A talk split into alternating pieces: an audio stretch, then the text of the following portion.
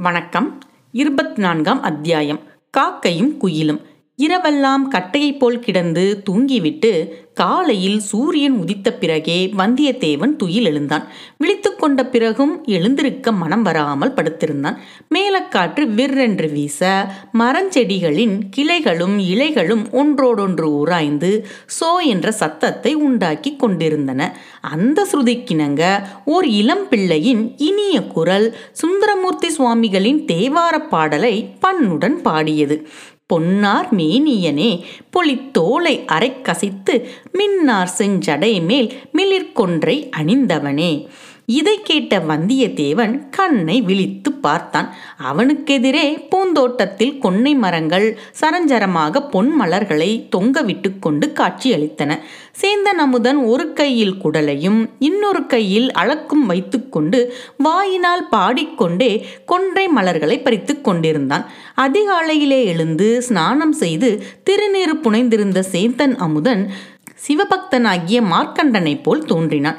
இப்படி இனிமையாகவும் அழகாகவும் பாடும் பிள்ளையின் குரலை கேட்க அவனுடைய அன்னைக்கு கொடுத்து வைக்கவில்லையே என்ற எண்ணத்துடன் வந்தியத்தேவன் எழுந்தான்.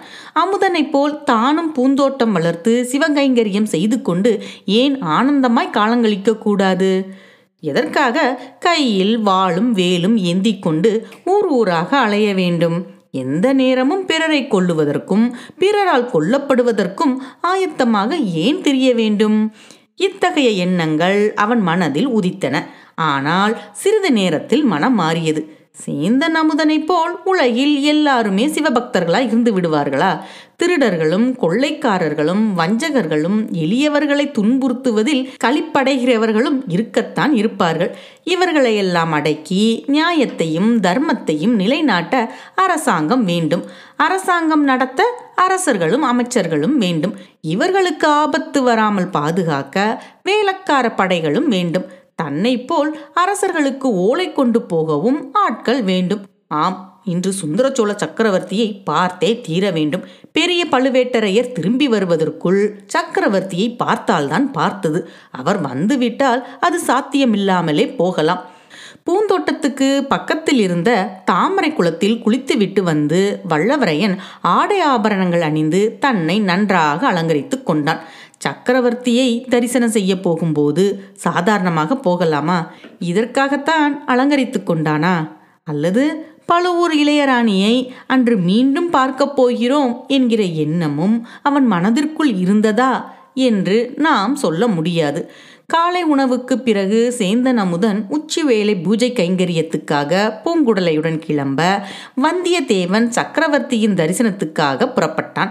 இருவரும் நடந்தே சென்றார்கள். கோட்டைக்குள் குதிரையை கொண்டு போக வேண்டாம் என்று வல்லவரையன் முன்னமே தீர்மானித்திருந்தான். குதிரை நன்றாக இளைப்பார அவகாசம் கொடுப்பது அவசியம். சீக்கிரத்தில் அக்குதிரையை தான் துரித பிரயாணத்துக்கு உபயோகப்படுத்த வேண்டி வரலாம். யார் கண்டது? எப்படியானாலும் அது இங்கே இருப்பதுதான் நல்லது. கோட்டை வாசல் போய் சேரும் வரையில் அமுதனுடன் பேச்சு கொடுத்து இன்னும் சில விவரங்களை தெரிந்து கொண்டான். உன் அன்னையைத் தவிர உனக்கு வேறு உற்றார் உறவினர் யாரும் கிடையாதா? என்று வல்லவரையன் கேட்டதற்கு அமுதன் கூறியதாவது இருக்கிறார்கள். என் அன்னையுடன் கூட பிறந்த ஒரு தமக்கையும் தமையனும் உண்டு. தமக்கை காலமாகி விட்டால் தமையனார் கோடிக்கரை குலகர் கோயிலில் புஷ்ப கைங்கரியம் செய்கிறார். அத்துடன் இரவு நேரங்களில் கலங்கரை விளக்கத்தில் தீபமேற்றி பாதுகாக்கும் பணியும் செய்து வருகிறார். அவருக்கு ஒரு புதல்வனும் புதல்வியும் உண்டு. புதல்வி என்று நிறுத்தினான். புதல்விக்கு என்ன? ஒன்றுமில்லை. எங்கள் குடும்பத்திலேயே ஒரு விசித்திரம். சிலர் ஊமையாக பிறப்பார்கள். மற்றவர்கள் இனிய குரல் படைத்திருப்பார்கள். நன்றாய் பாடுவார்கள். உன் மாமனின் மகள் ஊமை இல்லையே என்றான் வந்தியத்தேவன். இல்லை இல்லை. அப்படியானால் நன்றாய் பாடக்கூடியவள் என்று சொல்லு. உன்னை காட்டிலும் நன்றாய் பாடுவாளா? அழகா இருக்கிறது உங்கள் கேள்வி. குயில் காக்கையை விட நன்றாய் பாடுமா? என்று கேட்பது போல் இருக்கிறது. பூங்குழலி பாடினால் சமுத்திரராஜா அலையெறிந்து ஓசை செய்வதை நிறுத்திவிட்டு அமைதியாக கேட்பார். ஆடும் மாடும் காட்டு மிருகங்களும் மெய்மறந்து நிற்கும். உன் மாமன் மகளின் பெயர் பூங்குழலியா? அழகான பெயர். பெயர் மட்டும்தானா அழகு? அவள் அழகியாத்தான் இருக்க வேண்டும். இல்லாவிட்டால் நீ இவ்வளவு பரவசம் அடைவாயா? மானும் மயிலும் அவளிடம் அழகுக்கு பிச்சை கேட்க வேண்டும். ரதியும் இந்திராணியும் அவளைப் போல் அழகியாவதற்கு பல ஜன்மங்கள் தவம் செய்ய வேண்டும். சேந்தன் அமுதனுடைய உள்ளம் சிவபக்தியிலேயே பூரணமாக ஈடுபடவில்லை என்பதை வல்லவரையன் கண்டு கொண்டான். அப்படியானால் உனக்கு தகுந்த மணப்பெண் என்று சொல்லு. மாமன் மகளாகையால் முறைப்பண்ணும் கூடத்தான். கல்யாணம் எப்போது? என்று கேட்டான் வந்தியத்தேவன். எனக்கு தகுந்தவள் என்று ஒரு நாளும் சொல்ல மாட்டேன். நான் அவளுக்கு எவ்விதத்திலும் தகுதி இல்லாதவன். பழைய நாட்களிலே போல பூங்குழலிக்கு சுயம்பரம் வைத்தால் ஐம்பத்தாறு தேசத்து ராஜாக்களும் வந்து போட்டி போடுவார்கள். தமயந்தியை மணந்து கொள்வதற்கு வானுலகத்திலிருந்து தேவர்கள் வந்தது போல் வந்தாலும் வருவார்கள். ஆனால் இந்த கலியுகத்தில் அவ்விதமெல்லாம் ஒருவேளை நடவாது. அப்படியானால் உன்னை மணந்து கொள்ள அவள் விரும்பினாலும் நீ மறுத்து விடுவாய் என்று சொல்லு. நன்றாய் இருக்கிறது. இறைவன் என் முன்னால் தோன்றி நீ சுந்தரமூர்த்தியைப் போல் இந்த உடம்போடு கைலாசத்துக்கு வருகிறாயா? அல்லது பூலோகத்திலிருந்து பூங்குழலியுடன் வாழ்கிறாயா? என்று கேட்டால் பூங்குழலியுடன் வாழ்கிறேன் என்றுதான் சொல்லுவேன். ஆனால் நான் சொல்லி என்ன பயன்? ஏன் பயனில்லை?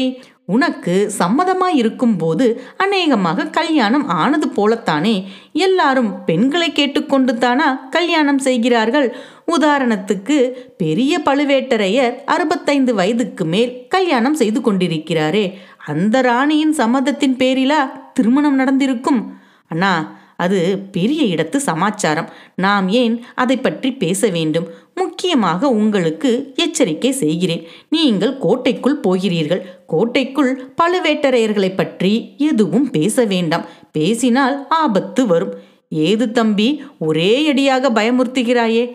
உண்மையைத்தான் சொல்லுகிறேன். மெய்யாக. இரண்டு பழுவேட்டரையர்களும் தான் இப்போது சோழ சாம்ராஜ்யத்தையே ஆளுகிறார்கள். அவர்களுடைய அதிகாரத்துக்கு மிஞ்சிய அதிகாரம் வேறு கிடையாது. சக்கரவர்த்திக்கு கூடவா அவர்களை விட அதிகாரம் இல்லை? சக்கரவர்த்தி நோய்வாய்ப்பட்டு கிடக்கிறார். பழுவூர்க்காரர்கள் போட்ட கோட்டை அவர் தாண்டுவது இல்லை என்று ஜனங்கள் சொல்லுகிறார்கள். அவருடைய சொந்த புதல்வர்களுடைய பேச்சு கூட காதில் ஏறுவதில்லை என்கிறார்கள். அப்படியா சமாச்சாரம்? பழுவேட்டரையர்களுடைய செல்வாக்கு அபாரமாய்த்தான் இருக்க வேண்டும். இரண்டு வருஷத்துக்கு முன்னால் அவர்களுக்கு இத்தனை செல்வாக்கு இல்லை அல்லவா?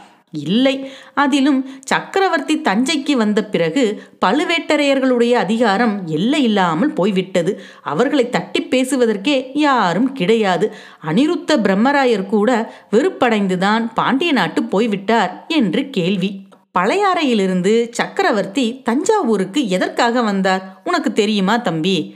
நான் கேள்விப்பட்டதை சொல்லுகிறேன். மூன்று வருஷத்துக்கு முந்தி வீரபாண்டியன் போரில் மாண்டான். அச்சமயம் சோழர் படைகள் பாண்டிய நாட்டில் சில கொடூரங்களை செய்ததாக கேள்வி. யுத்தம் என்றால் அப்படித்தானே? மதுரை சோழ ராஜ்யத்துக்கு உட்பட்டு விட்டது. ஆனால் வீரபாண்டியனுக்கு அந்தரங்கமான சிலர் எப்படியாவது பழிக்கு பழி வாங்குவதென்று சபதம் எடுத்துக்கொண்டு சதி செய்கிறார்களாம். பழையாறையில் மன்னர் இருந்தால் அவரை பாதுகாக்க முடியாது என்றுதான் அவரை பழுவேட்டரையர்கள் தஞ்சைக்கு அழைத்து வந்து விட்டார்கள். இங்கே கோட்டையும் வலி உள்ளது கட்டுக்காவலும் அதிகம். அத்தோடு சக்கரவர்த்தியின் உடம்பு நலத்துக்கும் பழையாறையை காட்டிலும் தஞ்சாவூர் நல்லது என்று வைத்தியர்கள் சொன்னார்கள். சுந்தர சோழரின் உடம்பை பற்றி எல்லாரும் சொல்லுகிறார்கள். ஆனால் என்ன நோய் என்று மட்டும் யாருக்கும் தெரிவதில்லை. தெரியாமல் என்ன? சக்கரவர்த்திக்கு பக்கவாதம் வந்து இரண்டு கால்களும் சுவாதீனம் இல்லாமல் போய்விட்டன. அடடா! அதனால் அவரால் நடக்கவே முடிவதில்லையோ? நடக்க முடியாது. யானை அல்லது குதிரை மீது ஏறவும் முடியாது. படுத்த படுக்கைதான். பல்லக்கில் ஏற்றி இடத்துக்கு இடம் கொண்டு போனால்தான் போகலாம். அதிலும் வேதனை அதிகம். ஆகையால் சக்கரவர்த்தி அரண்மனையை விட்டு வெளிக்கிளம்புவதே இல்லை. சில காலமாக சித்தம் அவ்வளவு சுவாதீனத்தில் இல்லை என்றும் சொல்கிறார்கள். ஆகா என்ன பரிதாபம். பரிதாபம் என்று கூட சொல்லக்கூடாது அண்ணா. அதுவும் ராஜநிந்தனை என்று சொல்லி பழுவேட்டரையர்கள் தண்டனை விதிப்பார்கள். பழுவேட்டரையர் பழுவேட்டரையர். எங்கே யாரிடம் பேசினாலும் பழுவேட்டரையர்களை பற்றிய பேச்சு. அவர்கள் எவ்வளவு பராக்கிரமசாலிகளாய் இருந்தால்தான் என்ன?